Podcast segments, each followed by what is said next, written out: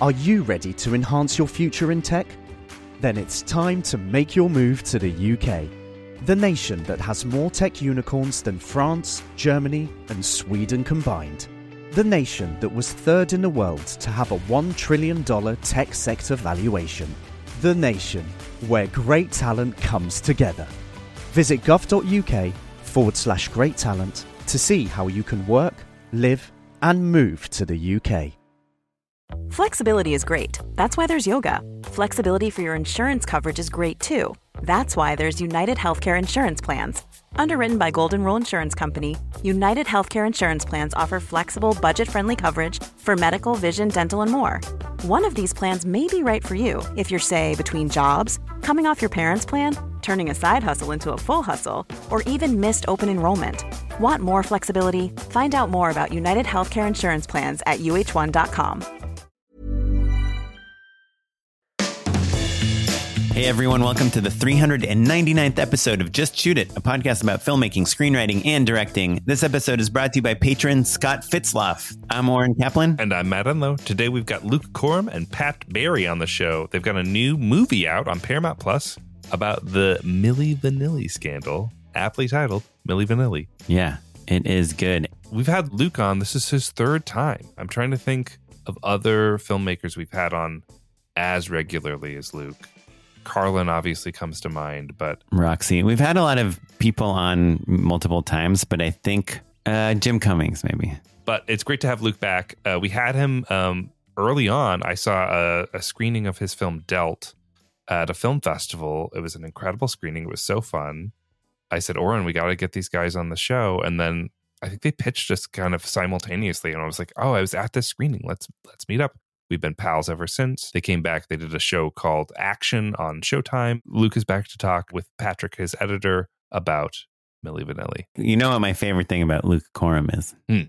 Whether it's true or not, he seems to me like a real fan of the podcast. Also, he has a very good knack for distilling what's interesting about a subject into a, a concise handful of sentences like in talking with him, I was like, oh, uh, I would buy this movie from you. This is great.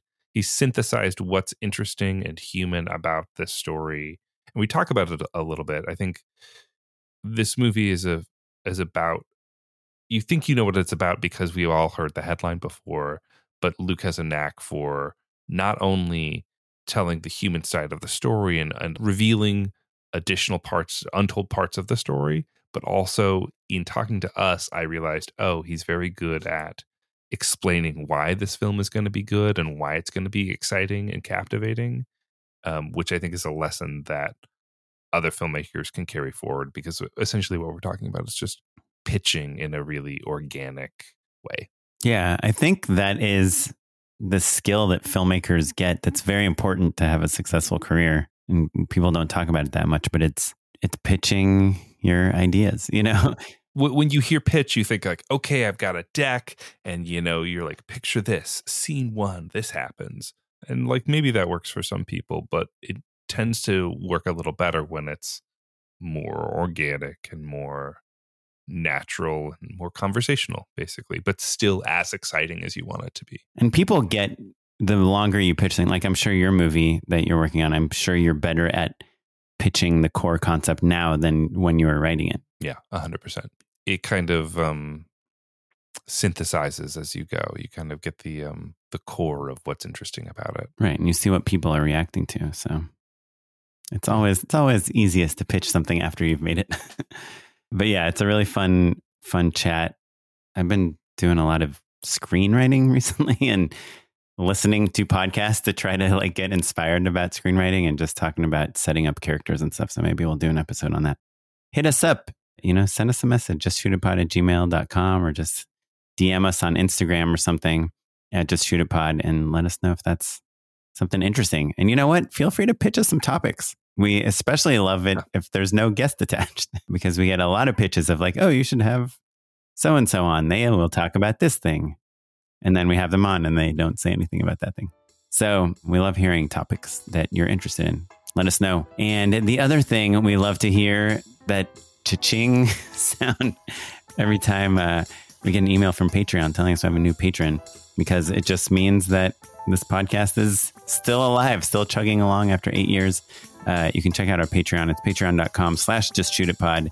Really is a place solely. I know we say this every week, but it really is just a place where you are saying, Hey, I enjoy this. Matt and Oren are helpful in some way or hurtful in a way that I appreciate. And um, here's a dollar, here's two dollars, four dollars, twenty dollars. Any any level of dollars you want to give us makes us realize that we should keep going.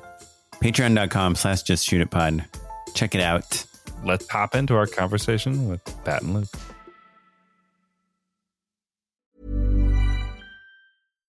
Millions of people have lost weight with personalized plans from Noom, like Evan, who can't stand salads and still lost 50 pounds. Salads, generally, for most people, are the easy button, right? For me, that wasn't an option. I never really was a salad guy. That's just not who I am. But Noom worked for me. Get your personalized plan today at Noom.com. Real Noom user compensated to provide their story. In four weeks, the typical Noom user can expect to lose one to two pounds per week. Individual results may vary. Say hello to a new era of mental health care. Cerebral is here to help you achieve your mental wellness goals with professional therapy and medication management support. 100% online. You'll experience the all new Cerebral Way, an innovative approach to mental wellness designed around you. You'll get a personalized treatment plan from a therapist, prescriber, or both in a safe and judgment free space. Your cerebral therapist or prescriber will outline a customized plan with clear milestones along the way so you can get to feeling your best. With Cerebral, you're not alone in your mental health journey. We're here to empower you to live a fulfilling life. So take that first step towards a brighter future and sign up today at cerebral.com slash podcast and use code ACasts to get 15% off your first month. Offer only valid on monthly plans. Other exclusions may apply. Offer ends July 31st, 2024. See site for details. Millions of people have lost weight with personalized plans from Noom, like Evan, who can't stand salads and still lost 50 pounds. Salads, generally, for most people, are the easy button, right? For me, that wasn't an option. I never really was a salad guy. That's just not who I am. But Noom worked for me. Get your personalized plan today at Noom.com. Real Noom user compensated to provide their story. In four weeks, the typical Noom user can expect to lose one to two pounds per week. Individual results may vary. Quality sleep is essential for boosting energy, recovery, and well being. So, take your sleep to the next level with Sleep Number. With a Sleep Number smart bed, you can individualize your comfort level and enjoy a better sleep night after night. JD Power ranks Sleep Number number 1 in customer satisfaction with mattresses purchased in-store. And now the Queen Sleep Number C4 smart bed is only $1,599, a saving of $300, only for a limited time. For JD Power 2023 award information, visit jdpower.com/awards. Only at Sleep Number stores or sleepnumber.com. Hey, we're back with Luke Korem, third time guest on the podcast. Hey, well done. Well done. You know, we just had uh, Ira Rosenzweig on the podcast, and he's like, it was the second time, and he's like, "Am I allowed to come back? Like, do you ever have guests back again?" I'm always like- coming back. I'm just miss. I I'm bummed I missed the 400th episode. so close. I was trying So to close. time it just right. no, so- three. Have you ever seen, been to a store and seen 400 writ- written on a shelf? No, you know what they rate? Three 99. ninety nine. 399. Mhm. 399, baby. That's why we saved this for you because you are you're an everyman. Thank you. And when people Thank walk you. into uh, pavilions or Vons and Gelson's or Whole Foods, Mhm. nothing below those, uh, they will think of you. Oh, yeah. Oh, we also have Patrick on. I call him Pat, editor extraordinaire. Oh, there we go. Have you guys worked together before? Yeah, so I met Pat doing uh, Action, the series for Showtime, which was the last time I was on here. But no, Pat ended up being the lead. We had six editors on that thing. It was an intense, intense uh, series and uh, turnaround, and he ended up being the lead. And then we hit it off, and I was like, you know, when I this thing with Milli Vanilli came along, I hit him up, and he had never edited a feature, but I was like, I know you can do it. Like this, you can totally do it. And, But he um, edited like hours of TV. Pat, you tell him. You've done everything, dude. He's done a lot. Yeah, yeah. So I've done a lot and Um, I started in like the unscripted world, and I've been working in documentary a lot for the past several years. Yeah, so I met Luke on Action. I think we really developed a good working relationship, and uh, it was during COVID when uh, they hit me up with this new idea that was about Milli Vanilli, uh, which is not a band that I had heard of Mhm, before. mhm. Um, Oh, yeah. But Pat, but Pat, you tell them about your humble Pat, how old are beginnings you? of Duck Dynasty, 16? man. Yeah, yeah, yeah. I'm, I'm yeah. I uh I started on Duck Dynasty way, way back in the day. Oh, I nice. was like one of my first editing jobs. Didn't we have a Duck Dynasty did. editor on? Would you know Jody? um, Jody McVeigh Schultz? of course, I know Jody. Yeah, Yeah. So I actually, I was actually out to Jody to work on action, and then that's what led me to Pat. That's so funny. Jody was like, "Dude, like Pat's great," and boom. he was one of the people that taught me to edit. Learning that the um, the documentary world is is small uh, is always inspiring to me because it seems like um, kind of the best uh, sector of filmmaking to be in right now in particular. But I'm curious about how this movie came to be. Milli Vanilli is kind of a story that you know we're all of a certain age, give or take. So like we're not super. I wasn't super aware of of the fine details of of this story. I remember them being superstars, and I remember the scandal, and that was kind of it. And they were also, I think, maybe a cartoon version of them was on the Super Mario Brothers Super Show, and I think I've just explained everything I remember about Milli Vanilli. Yeah, there you Right. go. And th- but they were famous. The scandal was famous that they The turned was out they were famous, lip yeah. syncing the whole Yeah. time. Wait, how old are we all here? How I, old is I everyone turned 41 two days ago. I'm between 30 and 50. I didn't know much about Milli Vanilli other than the guys that lip synced. It's this Mhm. huge scandal. But there was this one episode on VH1, their famous Behind the Music Mhm. series. And this was the pilot, which turned out to be aired hundreds of times and was the most famous episode. And so what happened was I was brainstorming ideas with my producing partner on this doc, Bradley Jackson, who we've worked for 10 years together. Basically what happened was is I I've known that they're lip sync guys and that they're talentless frauds. That's what Mhm. people know them for. Mhm. But I came across this YouTube video where Fab is telling his story at the Moth in New York City. Mm, and um, cool. at the end, he sings and he has this beautiful voice. I Oh, thought, well, wait a minute. Yeah. Why would you ever agree to lip sync? And it led me down this rabbit hole of discovering that there was a producer who had pulled off this con before with another band in Europe. And that these guys didn't create the con, someone else did. And then I was like, well, wait a minute. Like it just it I just went to one level to the next and I was like, well, what happened to the real singers? Why did they do this? And then and it what it boiled down to was like there's a lot of stories out there where people know the headlines, but they don't mm-hmm. know the human story behind it. And I was like, let's throw out the sensational headlines and let's talk about the humanity behind it. And then the second part is let's talk about the pop machine that sold this scam Mhm. that no one wants to talk about, Mhm. which happens to be Clive Davis, the most respected music executive of all time, which is why no one wanted this documentary to be made. So actually, this was like, it took a long time Mhm. to get this off the ground because we kept hitting wall after wall, actually. Wait, so you had no vested interest in Milli Vanilli aside from seeing this episode you liked on of VH1 Correct. Yeah, I, did, I didn't. I was too young to. You know, I was eight years old when the scandal happened. So I mean, at, at this point, you've made this incredible featured indie documentary, Dealt, which I still love and tell people about, like to this very day, thanks. um, about this blind magician who like wins the the close up magic awards and is so good. It's so into shuffling cards. He's literally shuffling cards while making love uh, with his wife. Um, Mhm.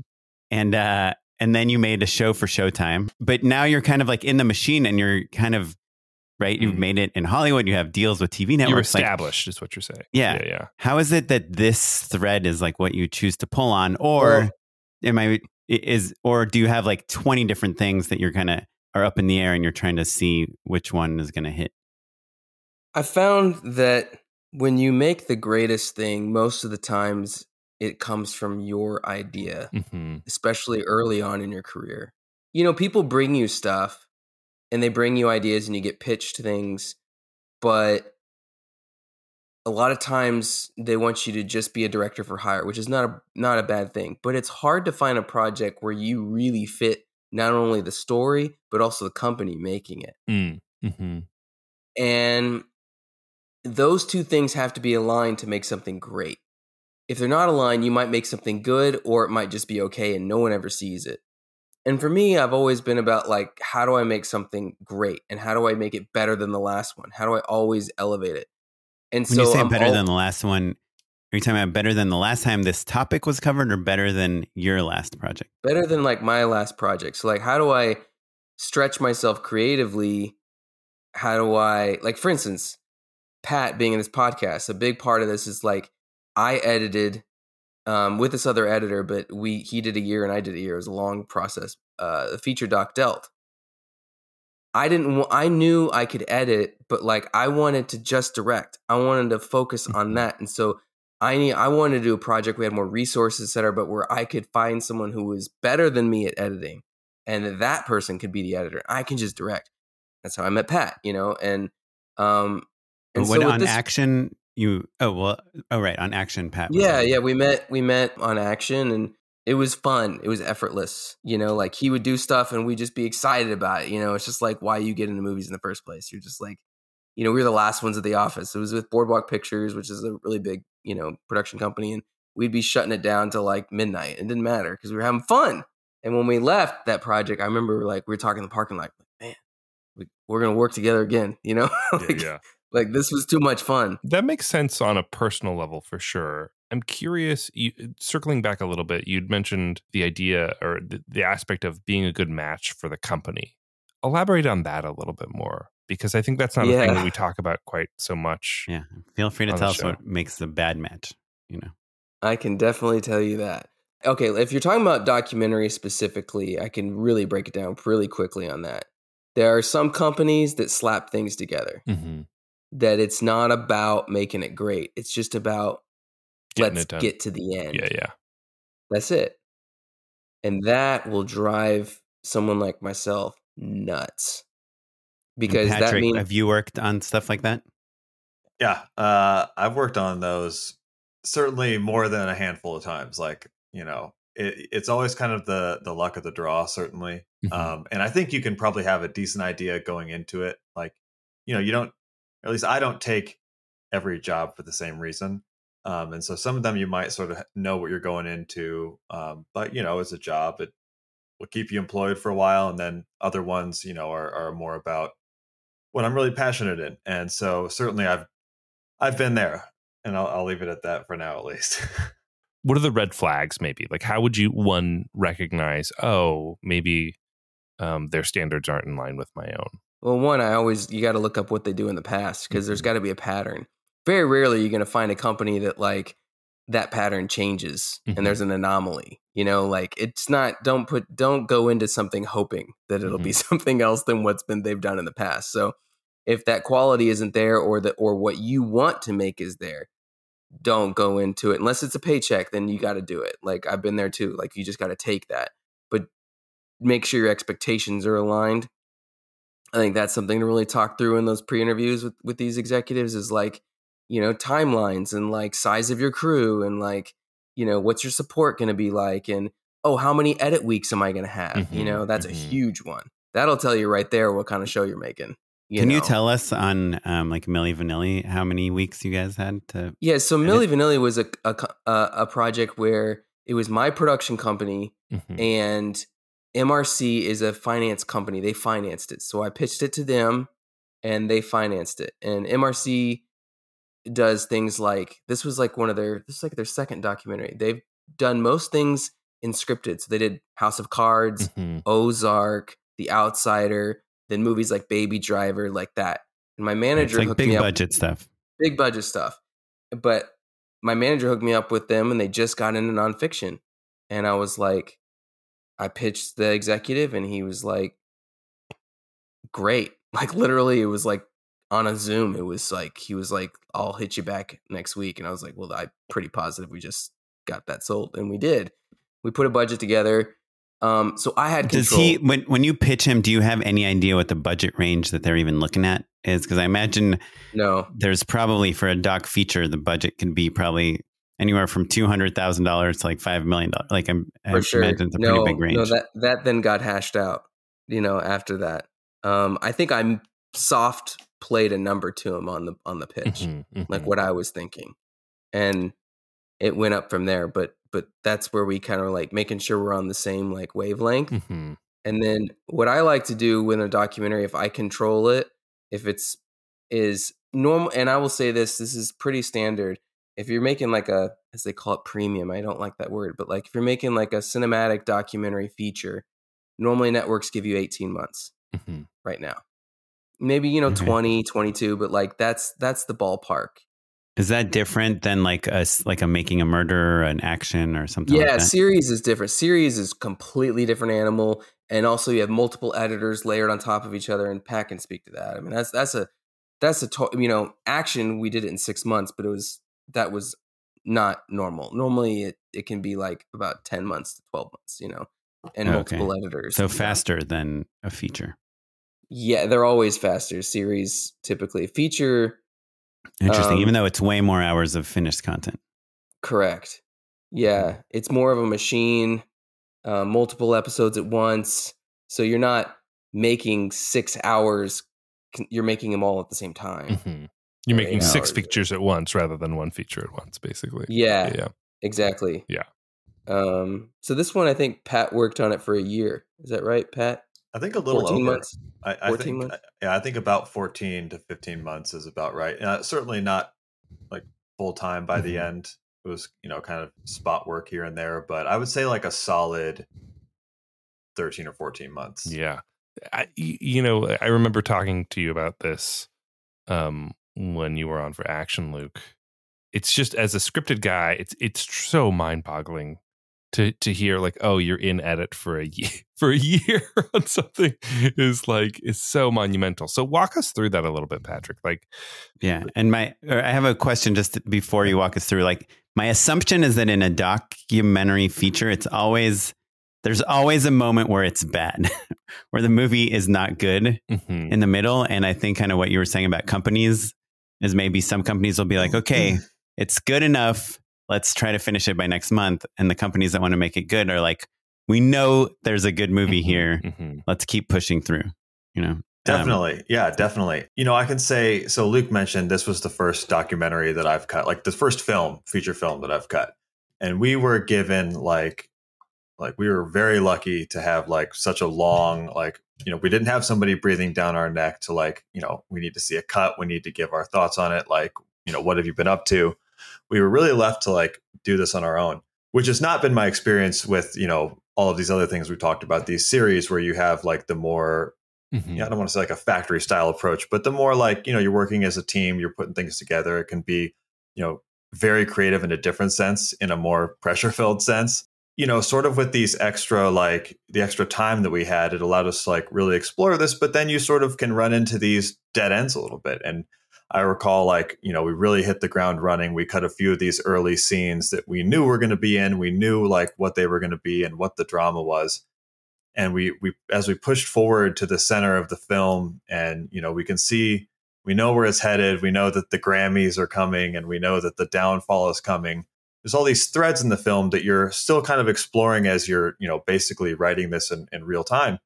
And we would just come into these weeks where we would just almost like at the end of the week just basically throw out what had been done that week um, because we just sort of realized that like this is not you know the way that the paid in full beat actually translated into Milli Vanilli's with Frank Farian's you know music might be really interesting for us for like you know a day or something, but wasn't really fitting into the narrative that we were trying to to tell there.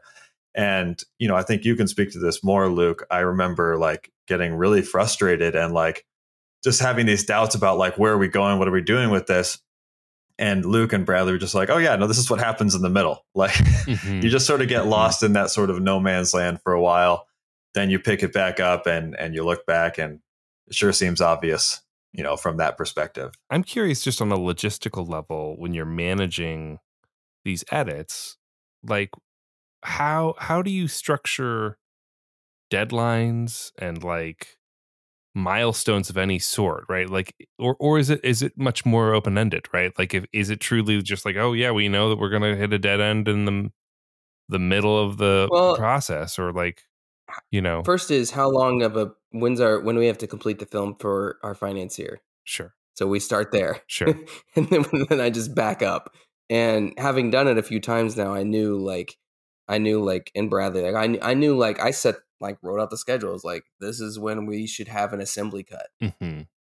And then MRC would be like, yeah, we want to see it was either first or second assembly, like we want to see that. And I was like, all right, and they're like, send me a schedule. And I would just send them a schedule and they would say yay or nay if that worked for them. And okay, fine. You know, so I think it was like six months was Mm-hmm. our assembly. And, you know, we didn't have a lot of the stuff we were still going to film. We had like, you know, especially when you watch the doc, you'll see there's two sides to the story. And we had like, there was a big hole that we didn't have yet. Mm-hmm. So it was more forecasting what that would be and what these people would say and how the story would go. Mm-hmm. Um, Is but there knew, uh, yeah. on that to that end is so you know uh, so the way you pitched it i don't know um, if that's how you pitched it to mrc the way you pitched it to us now which is milli vanilli actually they were talented but there was this producer that basically did this scam with them that he and that was what he was known for and then huge hollywood music labels basically made them famous and were complicit in this whole thing so you so you know you're going to interview whatever you can of the Milli Vanilli people, them and their families or whatever. You know, you're going to interview this producer, anyone related to him that you can get. Um, you, you had mentioned also who are the who are, who are the actual voices of Milli Vanilli, right? You know, you want to find the actual musicians that are making the music, and then you know you want to find some of these producers and Mhm. like Record label people that are going to Yeah. make them big and famous and put them on MTV and get them to the Grammys, right? So kind of have these four pools of people do you how much of the story like are you working out before you even talk to them you know Well, I had a deck. You know, I had a deck to put together. We we cut a sizzle. Um, Pat cut the sizzle that we used to sell it. Um, it was a bunch of archive, Mm-hmm. and uh, we pulled old interviews that our main subject.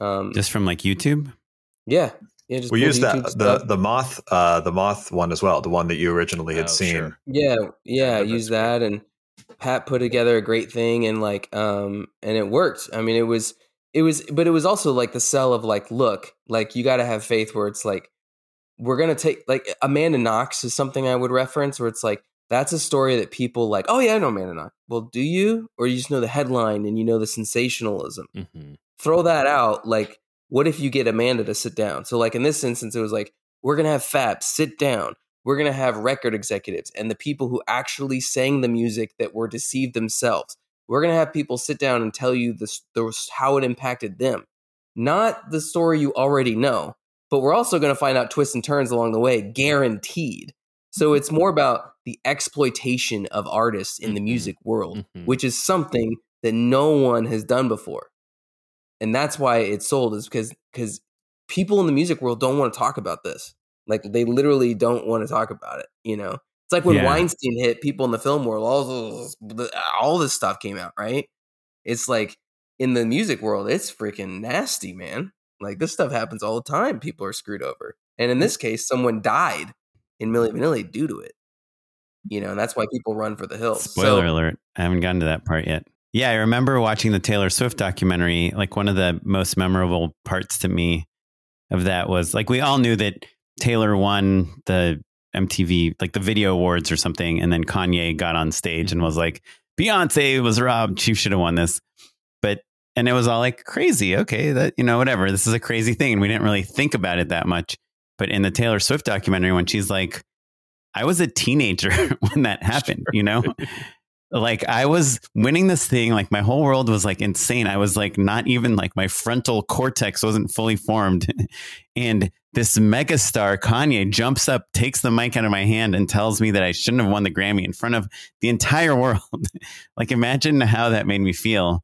And it Mhm. was like it's like exactly what you're saying. Like just hearing her point of view on this is just changes the entire way you like look at this yeah, it whole makes story. the story. fresh. It makes it new again. Yeah and hu- so human too you know? Very yeah which is what people resonate with you know? You started telling us you were running into like bumping into some issues with like the the record the music industry um that be, they didn't want to make this movie. Was that before you brought it to mrc or after? The whole time. Even when we went to sell it i mean the whole way through i mean so why do you decide to push on this when Uh, You never really answered the question, but I'm assuming you had probably a, a lot of projects you were kind of figuring out which one you're going to dive into Yeah. next. Yeah, Why- and I and I and I took some stuff, you know, just to pay the bills and stuff along the way, and um, you know, nothing like to put on the resume, you know, that I was. Can like, you tell yeah, us? You you don't have to be specific, but what kind of jobs does a documentary filmmaker take to pay the bills between like Oh. between the passion projects? I mean, episodic work, you know, and maybe at the end of the Like day, an just, like- anthology series or something? Yeah, yeah, or or of a series, you know, and like they need, yeah, they need a director for this episode and one for that episode, and Mhm. you know, and then sometimes you're like, you know what, like I don't really want to talk about that episode because it, it it wasn't my show, it was someone else's show, and I'm Mhm. just basically doing what they tell me to do, and it's like, it's but it's a really, docu series that you're talking about. yeah, yeah, and it's like not your vision, so you just have to like go along with it. You know, those are really awkward times, to be honest. So that was most of the stuff right there. Mhm. Um, Did you do any commercial stuff? Like if someone's like, "Hey, Red Cross wants to make I've this always thing," wanted to do commercials. You know, it's really funny. Like I know, I know you guys like do a lot of that, and I. It's funny. I I I've always wanted someone to call me up to do a commercial, but uh haven't had. I mean, it's a whole genre of commercials. It's like the yeah, docu doc, like style. a follow doc. Yeah, I don't know, man. yeah. I, I guess I, I guess I don't know. So I've I've wanted to do that. I've done a lot of consulting. I've Mhm. done that. I've done. Um, Is that where you watch someone's documentary and tell them how to fix it? that? But I've also helped people get their docs off the ground. Mm. You know, like just help them formulate it from the beginning, developing. So Mhm. done that. Do you think stuff. those doc festivals are like valuable? Which ones? Like Hot Docs, or I, I don't know, all the like kind of.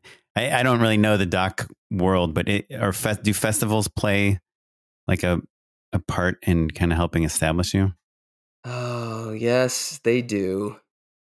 They do, and then they don't. you know, Okay. it's like it's the same in scripted, man. It's like if I ask you that question, how would you answer it? I mean, I think I think the common knowledge is there's like five festivals that really Sure. Yeah. can blow up your career, and then there's probably another thirty or forty that can get you meetings. you know, um, and then anything else is just for fun and and, And- motivation, and you know, going to festivals is a And even getting Amazing way into to one network. of those, even in getting into one of those five, it's still not going to guarantee you anything. Sure. Oh yeah, Sure. You know, so no it's- guarantee, but yeah, but you'll be on a bunch of lists. You'll you'll get press. You know, Yeah, yeah. But I'm. I would say this. I would challenge it and say this. Look at this year's slate of what happened in our industry. Look at Sundance Film Festival, where all the big sales are supposed to happen. I'll look at. I'll tell you what happened in Docs. hmm Yeah. Two films, two films sold. Now there were two or three that were pre-sold. Yeah, yeah, and also that's an interesting question. Two films sold at Sundance, but how many in of the six months following. Hmm, boy, that's rough. That's rough. No, I'll send you the article. No, it's I know a lot of people that made films Yeah, that have still not sold that film. that played Sundance. that played Sundance, That plays Sundance. Which is something you always hear in narrative, and I guess you know I was teasing a little bit, but like you know, documentary is a different marketplace, right? Like there's a really high demand for it, um, and you know, uh, it's agnostic of stars and things like that. It's really like, oh, is the t- Milli Vanilli the the headline is the star, right? Like, um, whereas And you might think it's strike proof in a yeah, way. yeah, certainly, yeah. Boy, it's it's a bummer to hear that even at like the world's biggest marketplaces, Oh no, the doc market is terrible right Yeah. now. yeah, It's it's picked back up in the last two months, but I mean it got absolutely crushed. yeah, And I mean that like I I'm not like overplaying that. That is that is for real what happened. Eh, like D- digging in on that a little bit is that like streamers are are contracting across the board, right? right. Is it just They want surefire hits. yeah, They want every it's it's the I mean, this is a different type of topic, but it was like everybody went from jamming with content so that we can attract attention to all of a sudden Wall Street flipped and it was like Sure. now we got to show profitability, strip everything off of it, Sure, don't sure. pay actors residuals. free and then cash it went- flow, right? Yeah, yeah, Yep, and with Yeah. docs it went from well, instead of giving little money here and here and here to smaller docs, uh uh uh uh, let's go big headline, celebrity stuff, surefire hits where we don't have to hope that that works. Mhm. We know people will watch regardless. Right. A, a Jeffrey Dahmer documentary, for instance, it's just like Boom. it's always going to crash. Yeah. Or what do you think of doing a Milli Vanilli concert film? I mean, concert films are big, right? I haven't seen the ending of the doc yet, so yeah, might watch be a the reason not documentary to. and then ask me that. Yeah. In between cutting the movie, you didn't do a festival route, right? Like, how did you land with Paramount Plus? What was that process like? How involved were you in the first place? that was the the pivotal point, you know, like how we're going to sell this thing. And as I said a little bit ago, this was the toughest year in my lifetime for documentaries. Mhm. Um, I mean, the sales were just wretched, and no one saw that coming. What we did, unknowing that that was going to happen, is we had a let's call it a fine cut Mhm. uh, more of like a rough cut, fine cut type of thing. I was inspired by the movie Swingers. If Mhm. anybody's seen the movie Mhm. Swingers, Sure. I, I, I remember. Do you know how they sold that movie? What they did was those guys got rejected by Sundance. Mhm. Swingers did, and what they did was they're like, "Screw that! We're gonna screen our film during Oh. Sundance when all the everybody's in that place." And we're gonna put our film at a, at a theater right by and, and get everybody we can there. The slam And dance it move, freaked- basically. It's Yeah, this, it was pre Slamdance and it worked, right? And it did great. Well, our film wasn't even ready yet, and so, but I what I didn't want to have happen is people go to Sundance and spend whatever they got in their wallet, which is what buyers do, and then you kind of get leftovers Mhm. the rest of the year. That's how budgets work, right? So we decided, uh, we meaning William Morris and MRC, we decided let's host buyer screenings in New York and LA the week before Sundance. wait, and and William Morris reps you or reps the movie? They rep me. Okay. So we hosted it in LA at the WME screening room. We hosted it in New York at a screening room. Had people come out.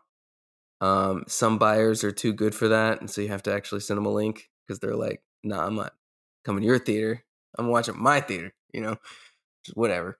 Then Sundance happened, and uh, two films sold, which was really bad, and we were like, "Oh boy." What are the 2 Uh-uh. films that sold? Uh, Kokomo City Okay, I've heard of that. and the, the two films that one and, and one other film we basically got buyers interested at sundance and before sundance and let the bidding begin and we thankfully had a film that people were like in a down year they were like we need something that's going to actually work that will get audiences and uh and it's a good film i mean i'm not just understaying that but like they were like okay we can make this work I'm curious, Pat, from your point of view. I, I agree that it's a good film. I really love it. But I, you know, they sing "Girl, you know it's true," and I like know that song, right?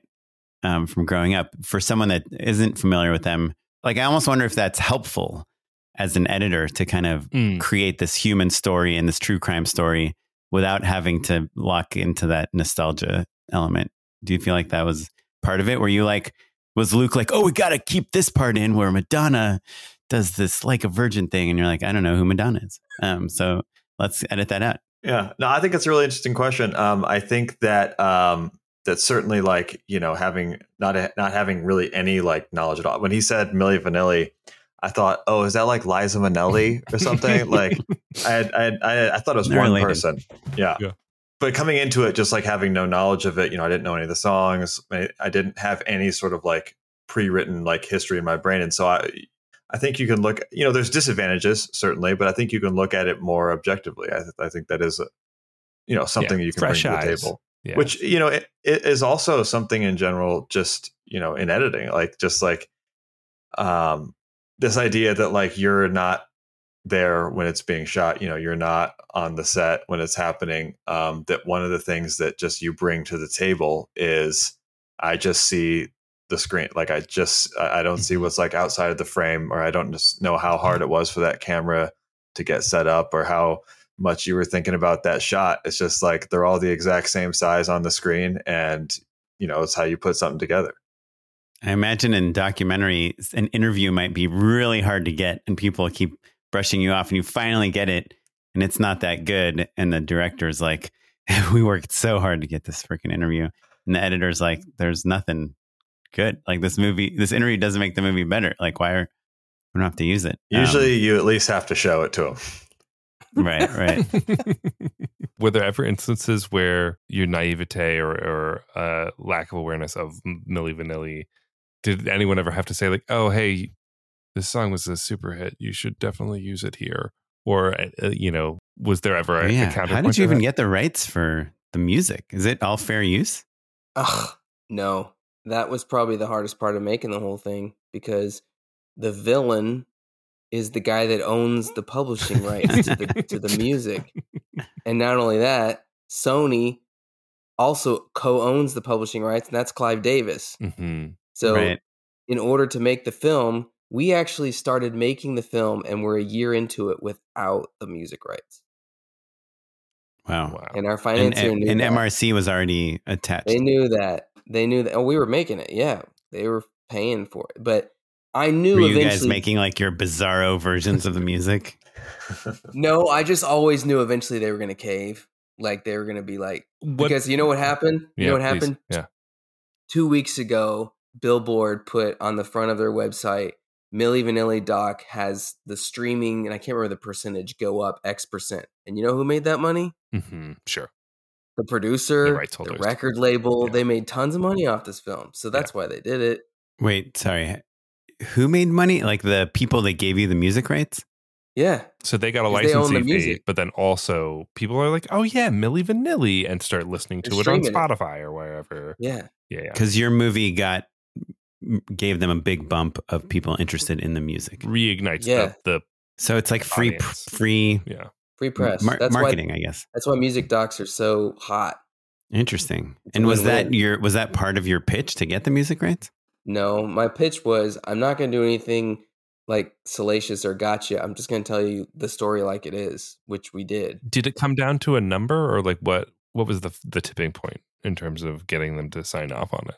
Was it just the conversation? It was a conversation, lots of conversations. Yeah. Lots of conversations. And, and was it you on a Zoom? It was me. I was in Germany meeting with some of his team when we would be filming. I mean, it was. Did you wear a know, suit? No. you just wore a hoodie? Did you have did you put your hair in dreads or anything? You're yeah, like, I just wore a hoodie like I can relate. Yeah, yeah, it was it was freaking wild that whole thing. Dealt, you literally followed this guy for mm. Years and you didn't know what was going to happen and what happened was incredible and you didn't know that that was going to happen. With action, you know, you said a super accelerated timeline so you had a little bit, you know, there's sports seasons and things that you follow and like cycles so you have kind of a start and end date, but you're really kind of mm-hmm. camera crews running around following these different people and seeing how they live their life and what they do and why they do it. And here, you know, I'm only two thirds of the way through. So might the, the whole third act might be totally different. But this one seems a lot more like kind of beautifully shot interviews and a lot of archival footage and really kind of telling the story, you know, like kind of the facts as they are from kind of new viewpoints that we haven't seen before. But really, it seems from a filmmaking standpoint, you're shooting these like really nice interviews, like a little bit of B roll mm-hmm. establishing. But it's not verite. Where these people are nowadays, yeah. but you're not spending three months following Fab of Milli Vanilli, right? Right. Can you tell us a little bit about that shift? And it like, is it, a, did you like purposely try to make a documentary in a different way or is yeah. it just like luke are you like i need to coach little league so we need to have a very clear schedule mm-hmm. or yeah. is that just the movie you sold no it was just it was just the movie i i just respond to what story grabs me mm-hmm. and i don't care if it's i actually get excited if it's something i haven't done before you know um, so yeah, this one is a lot of archive. I will say near the end there's more verite, and that, and there's a bit of a story I didn't know that that actually makes the ending so sweet of this one. But um, it I I just love a new challenge. I always love how do I tell it differently, but also how do you tell the story that makes that story the best story it can be. You know, and there was actually right. a little more verite in this film that we had to pull out because I love verite, but I was like, it just, you know, Pat was bumping, was like, ah, it's not working, and I was like, you know, less is more, and like, you just you know, For our, for our less doc experienced listeners, what do you, what do you mean by verite when you say that? Verite like fly on the wall, like you, like the person is unaware that the camera is there. You know, it's like this Last Chance U documentary series about football players. You know, and like there's Mhm. a camera in the locker room, whatever. Just just that beautiful like I've always loved Verite because you feel like you're getting to see this person and and in a way that's no one else gets to see them or a real raw reaction. I love that stuff, but I think we I think what Pat did well and our archive producers did well. And archive producers are people that literally just spend time looking at archive footage for your film. And we had an amazing archive producer. Is finding the And they, they search, like they figure out where to find it also? yeah, you go like we just need anything on this type of subject or the day that this event happened, like the day Milli Vanilli was Right. exposed. Find me every newspaper article, every you know um, news piece. We had Mhm. this incredible archive producer who did. Um, she was the lead on Pepsi Where's My Jet, which is a series on Netflix, and and she was incredible. And but what we what Pat did so well is find the verite in the archive Mhm. because because Mhm. archive can be verite too. Sure. And there's this one scene in the film, I'll say, for those who watch it, there's this one scene in the middle, and I and I think you've already seen it, maybe Oren, or maybe you have. No, you haven't yet. Is there's a press conference where Is that where they Mi- start singing? Milli, yeah, and Milli Vanilli, these two guys have to face the press when everybody knows they lip synced and never sang a single word on their album. And it's the only time in the film where everything stops and you're in one scene for like three minutes. And the way Pat cut it, it feels Mhm. like real time. Mhm. And it's Mhm. everyone's favorite scene because the whole thing is like a roller coaster ride. And then boom, you're just sitting in Ugh. this and it's really uncomfortable. it puts a pit in your stomach. Right. Yeah. Because Yeah. the movie is like, it almost feels like it's these things happening to these guys, you know, like that they have Yeah. very little control. And then it's like all these people put them in this very uncomfortable situation. And then they're like, okay, now you guys explain what happened. I can't wait to you watch. You got to watch that because Pat, when he did it, he just knocked it out of the park. And that that's I think there's a way to take archive and make it personal and make it your own. You know, like and and I think he did a brilliant job of that. Thank you. well, so so my my final question actually in in terms of this gear shift for you, Luke, where we're we're looking at a different mode of filmmaking. How did you approach the interview process? Right, because like if uh, Dealt being an easy example, yes, there's like sit down and on the fly interviews, but it's much more spontaneous. Do you know what I mean? Right. It's kind of like in the moment based off of the things that just happened. You're asking us to them to recap things or tell us how they feel, things like that. Whereas, I mean, even, yeah, Milli Vanilli doesn't, from what I've seen so far, doesn't have a ton of on the fly interviews. It's a lot of, you know, like you, you, you did some things which are s- so smart and maybe it's like an old doc trick or something, but you basically just had like a bunch of photos of Milli Vanilli and you handed them to Fab and you said, Mhm. like, tell me about these photos, you know?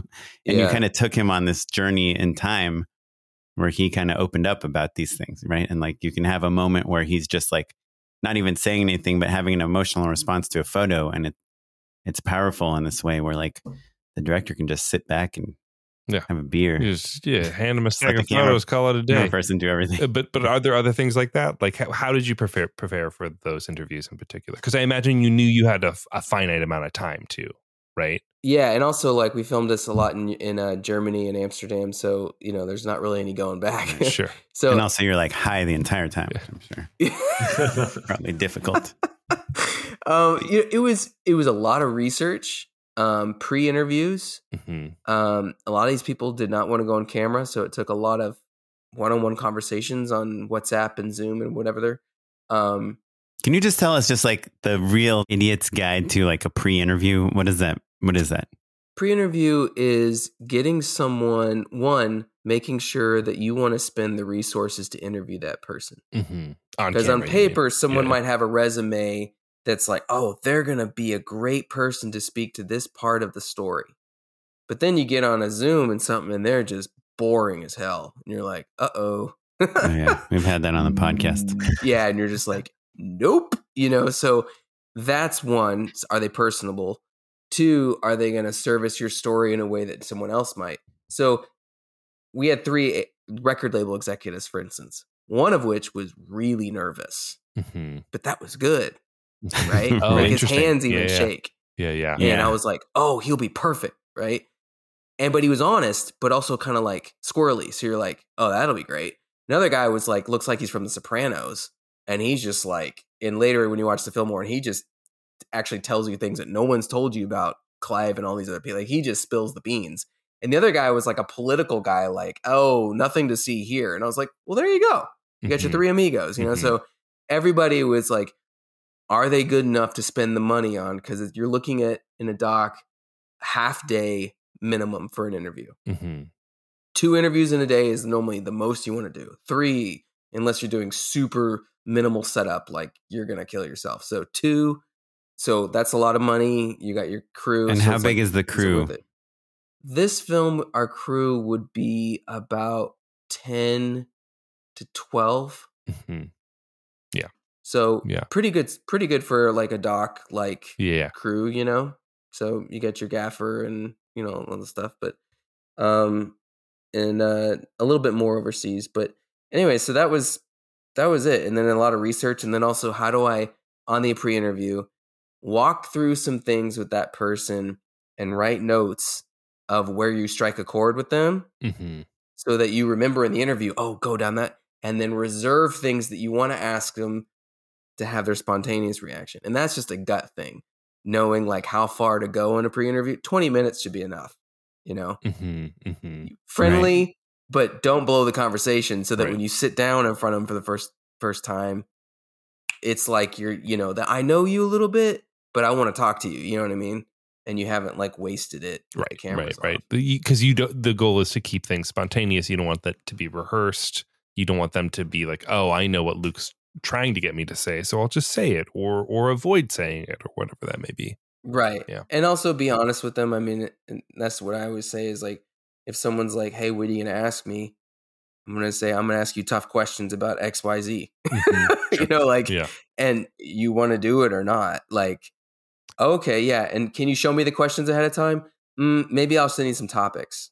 hmm hmm And do you send topics? We should use that, Yeah. Oren. I feel like sometimes Yeah. people will be like, "Well, can you send us the question in advance?" And we're like, "Well, Yeah, topics is good. Topics. Unless it's a memory that's very specific that you want them to recall. mhm. topics is good because otherwise you're kind of giving you might even get in their head a little bit Yeah, yeah, you know and then they'll pre-plan something which is what you don't yeah, want it's the opposite. Yeah. Yeah.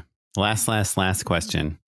What's your philosophy? And Pat, I'm interested in your uh, response to of the director or interviewer's voice being in the documentary. Because I think so far I've heard your voice a little bit. i normally don't like i like to do that as little as possible and only when appropriate and in this documentary it's the most you're ever going to hear my voice but it's because i put people on the spot at times and the question was important for the Mhm. reaction to make Mhm. sense Yeah. that's my thought on that pat you go Yeah, I think that's pretty much the same. When I'm cutting something together, I will try to avoid it. I wouldn't say at all costs. Like I'm not going to like bend over backwards to get around it when it makes sense. But if it's in there too much, you start to take away from the actual doc itself and start to put it on the the making of it. Mhm. Um, and I think in most cases you want to avoid that. You know, th- there are exceptions, but yeah, I, I avoid it. Yeah, it, it's interesting because um, I think most of the time it's included. To your point before, Luke, of like, oh, because people are so surprised, they're not phrasing their response in a way that you could use it wholesale. That you need the context of the question in order for that to understand what they're reacting off of. When Oren asked the question, it did make me think of like Errol Morris. You you hear his voice in this stuff all the time, but kind of to a totally different effect where it's like more of a tonal thing. You're like aware of his personality and how he's joking with the the subject or something like that. Errol Morris does it great, but it's on. But there's only There's only one Errol Errol Morris. Morris. Yeah, yeah. and then there's Alex Gibney who kind of is the narrator, right? I think some filmmakers, my opi- personal opinion is, try and do as little of that as possible because I think also it's lazy in the way that you do the interview. You need to make sure that that person builds your question into the answer and know when to like coach them a little bit to do that or like let them finish and then say hey can you do that again? And then your editor can find a way to cleverly do it without your voice. This doc it, it made sense only because of the like we're putting people on the spot at times. We had uh, this guest Ben Berman on who uh, made also a magic doc about the amazing Johnathan that it becomes a character in all of his own documentaries, and I think it, it might be like a comedy doc thing, um, but there is something pretty fun about Mm-hmm. that. But it's a different style of documentary filmmaking. It's fun to see you do dealt, you know, kind of these docs where you're kind of waiting for things to happen, you know, versus a doc like this that just feels like much more precise, I guess, like from a filmmaking standpoint. All your stuff is awesome. So thanks for coming back on. Yeah. And Patrick, all I know of you is action, Milli Vanilli, and Duck Dynasty, and I think it's pretty good, pretty good record. I'm sure bad. there's a lot of others in between. Couple. Thank you. Thanks for having me. Yeah, no, thanks for coming. Oh, I was going to ask Matt, what looking at Patrick's uh, Zoom feed, which whatever we use Uh-huh. Zencastr, you- looking at his video feed, how do you know he's an editor? Our listeners obviously can't can't see it. because he has a couch directly behind him. yeah. Yes, a couch facing his computer yeah. behind the And computer. Yeah, So people like Luke can sit behind him, look over his shoulder, not too close, not not not breathing Yeah. down your neck, but you Yeah. can still see a monitor. Usually it's the dog these days, but Luke spent his fair share of time, uh, yeah time back me there. and ferris sat on that couch a lot yeah, yeah. I noticed there's no coffee table there because you don't you don't want people too comfortable. Patrick, what's how do we find out what you're working on next? You got a Instagram account or anything? Yeah, so uh, I'm on Instagram at I guess I think it's pberry with a three pb three r r y, and I've got a you know a few things coming down. Um, I will be taking some paternity leave. I'm excited about coming Hey, up soon. congratulations. So Congratulations. yeah, thank you. Luke, you got anything uh, anything else for people to keep their eyes peeled for? yes i do but i can't talk about them so yeah Can you tell us like feature or series or episodic or anything like that? Um, one is a doc feature. One is a scripted thing. It'd be my first foray into scripted. Oh. So uh, I'll have to very exciting. and are you come far back for episode 500 for that by Oh, the time yeah. it gets made, you know, and then uh, are, are you far enough in your career where you have like the Luke Korem camp and you basically have everyone else do things and you just kind of like give notes? oh yeah, it's just the lap of luxury. No, absolutely not. Are you kidding me? I mean, I do imagine like an Errol Morris or someone uh, or Werner Herzog. Like, I mean, not that they don't do a ton of work, but I imagine they have a big team that does a lot of heavy lifting for them. and I already said I'm not Errol Morris, so yeah, that definitely not happening for me. Do you know how Errol, Errol Morris makes his living, Oren? Commercials. Commercials. Chipotle. Miller genuine draft commercials. Yeah. That's what I'm saying, man. If someone out there wants me to do a commercial, hit me up. I am ready to make some money doing commercials. Let's go. Luke Korem, professional filmmaker. Hit him up. Do you have a website? Do documentary filmmakers have websites? I do. I do have a production company uh, called Keep On Running Pictures. So keeponrunningpics.com. That's where you can find me. I'm not on social media. I am on LinkedIn. There, well, Wow. which is social media, Luke, but uh, Totally yeah. professional, man. That's how I'm keeping it these days. Keep on running pics. How do you spell pics? Like pictures, P I C S. Well, Oren gets on your your uh, your website. website. Do you guys have a few more minutes to hang out and endorse with us? Yeah. Absolutely. Unpaid endorsements. So my unpaid endorsement is the Cuisinart GK Digital Goose Neck Kettle. I was a stovetop Hario classic kettle, like the the long neck uh, kettle, Japanese kettle for a long, long time. I love that kettle. I really take my coffee very seriously, and it kind of it the thermometer broke recently. I was like, okay, I'm just going to upgrade. I'm going to get one of those electric kettles that just boils things immediately. Kind of a curmudgeon about it, and it's really made my coffee significantly better.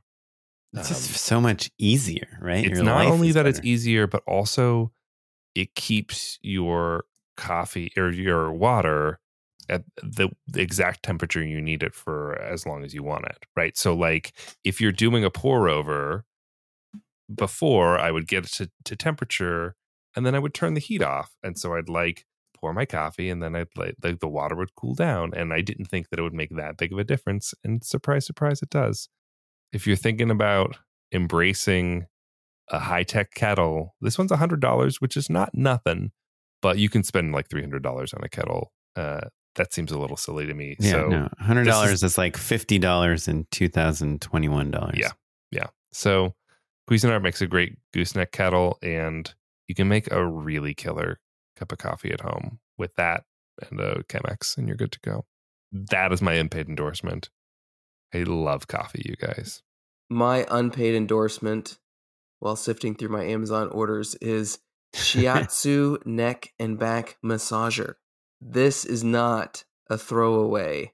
This is going to change your life. It is $49 and it is the best neck Is there a massage. brand? Okay, the brand is Neck Tech, but you spell neck N E K okay. and then tech is T E C K. So One word? Not really interesting. Nekteck store, and I will tell you what. I found this by No, I'm pretty an- sure that it's T E C K, right? Neck Yeah. Tech. Okay, Yeah. sorry. I thought you said T C. guys quit interrupting my endorsement. No, I found it. so so that uh, you found it. It's good. Okay, Yeah. so what this thing does is it like heats up and it's like this sling and you can pull it down your shoulders and it will really dig in there. It heats up. It has these Mm. like ball things. So this AC that works on a, a lot of the stuff I do and he's like always lugging stuff around. He's kind of a health nut. My neck, I had this really bad crick and I looked like an idiot all day. And he was like, dude, come to my hotel room. I got this perfect thing for you. Give me this shiatsu Nekteck thing. He's like, just just turn it on. I swear it's gonna work. And he travels with it. And it's awesome. You can put it in your bag, take it with you. Life changer, man. So this is probably not new to many of your listeners, but it is new to me.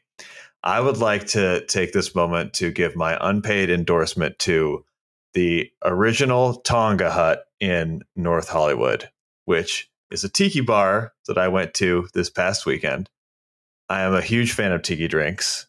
Give me something fruity, give me Mhm. something like with coconut and rum and uh, and I went there with my wife this weekend, and we went to just have a couple cocktails, and I was prepared to be. This is your wife that you're about to go on paternity leave for. You went to have a couple cocktails. Go So on. this is why when you live in Santa Monica, you can go have a couple cocktails in North Hollywood because she was gracious enough to give us both a ride home. Because yes, she uh, is pregnant, and so we uh, so we had a couple drinks there, and it beat my very high expectations already. So It slapped. Let's Yeah. just say it slapped. Tonga Hut co-signed. Um, though, if you have a couple cocktails, you definitely need a, a designated driver. Two, and you're like, oh boy, yeah, absolutely. Kaplan, what you got? I've got so I've endorsed this app before. It's called Polycam. I've talked about it a lot. People, I posted a lot of things like room scans I've done in this app. It uses lidar on your phone. You can scan a room, export it to Blender or whatever your 3D package of choices, plan out your shots. You can also now I'm remodeling my bathroom, so uh, you can Hmm. scan your bathroom and figure out, you know. But so they have a new mode. I just paid for it. It's like 50% off from Black Friday or something. I just got an annual subscription. So I was playing with it today. I think they su- support this thing called Ga- Gaussian splatting, um, which is like the new version of Nerfs, like kind of this 3D scanning thing, which is pretty amazing, but I haven't really played with it much. But they have this new mode. It's called Room Mode. And you just take your phone, you just point it around your room. What are you shaking your head for, Matt? You don't listen to my endorsements. Did you endorse this? Mm-hmm. Room mode? Mm-hmm. When did you su- endorse it's a subliminal suggestion. Yeah. Um, uh, Oren likes to roast me for all of the home improvements that I love to do. And uh, there was a period of time about six months ago where I was really heavy into it.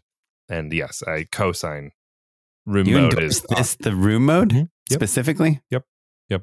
It wasn't just polycam scanning a room? Yep, yep. it was room mode. Wow. Shocked. Sorry. Well, yes, it's but true. It is great. It is really great. I did go eight years ago. I used to like, Matt would endorse a book and I'd go buy it. how to the art of comics or whatever. And then after I did that like three times, I'm like, okay, enough with Matt's endorsements. Me spending money on them. So I'm sorry if I ignore your endorsement on episode 392 of a podcast, but uh, it is pretty awesome. Room mode. You basically you point the camera at a wall, and it, it it just it just scans the room really fast instead of doing like all the textures and every shelf and every book and every monitor and every desk. You can have it just do doors, windows, and walls. Yeah, it does like a like a white model, you know, Mm-hmm. um, like basically just like what's the bare bones of what your room does. Yeah. So like, oh, there's a bed here, there's a cabinet there, but like it doesn't do the um the super detailed textured pieces. Yeah, but it's most of the time actually you don't need way that. more valuable because back in the day, I used to scan the whole room, bring it into like a 3D program like Blender, and I would delete everything in the middle of the room because I'm trying to plan out how to shoot in this space. And now it kind of does, it like gives you a clean version of a space and you can 3D scan it. It's amazing. Can I ask? So, say you have this white model, hmm you bring it into Blender. hmm Is there any wisdom in like taking photos of the different wall textures and things like that, and then mapping that to to the different walls, or is it worthwhile to just use whatever prepackaged textures they have in Blender? I guess it depends what you're using it for. For remodeling, I don't think you really yeah, who cares? need if you're if it's your pre-vising shots for something yeah i guess you could you, you have even when you just do the room mode now i don't know if they had it when you endorse it but you can click this button and it'll put textures this Oh, the cool. I textures on I think y'all should have another podcast about unpaid endorsements. Yeah. It's actually a pretty good name right there. yeah. some people tell us that it's like their favorite part of our podcast I would listen to you guys banter about that. I definitely would.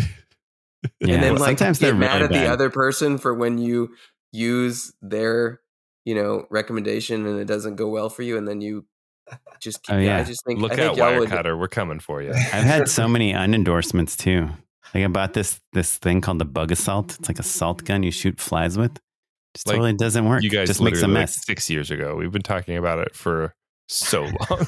I mean, it's just the biggest disappointment of my life. It's like a first grader worth of time. Anyway, if you guys uh, have any questions for us, Unpaid endorsements. Do y'all- that's like a tune y'all should do like that. Someone should sing it like that. Unpaid endorsements, and then you guys come on and you do it. I'd listen. Keep it short. keep it sweet. I don't know if you were joking about our actual tune or if you were pitching a separate podcast. No, he's pitching that a just I'm separate started. totally serious about both of these things because I hear it in my head playing so well. Unpaid endorsements like that, and it's like ah, and then you guys come in and you just like talk. But you know that's what we do, right? Yeah, but what? That is what the, the segment is. but that he's saying as a standalone episode. As a stand, and you don't have that song at the beginning. Yes, we do. Yes, we Yes, do. we do. That's why I Wait, just can't like tell if you're joking. Yeah. It's like you think you Oh you my made it up, God. but you have it in your brain from hearing it a thousand I times on our podcast. I do. yeah, yeah. Are you Yeah. serious? Yes. Yeah, yeah. oh That my tune, god, too. that's so that's so in my head. It's because I listened to you guys. Oh, that's Yeah. really funny. And it's actually is, sung by a previous guest. this Charles is Hood. this is getting Yeah. really weird. If you have any thoughts, questions, you want us to forward stuff to Luke or Pat, email us at justshootitpod at gmail.com. We'd love to hear from you. You can follow us across all social media at Just Shoot It Pod. I'm on Instagram. I'm on Threads, but I, I'm quitting Threads. It's turned into a insane anti my people place. But I'm at O Kaplan. And I'm at Mr. Matt Enlow across all social media. This episode was edited by Noah Bayshore. Thanks, Noah.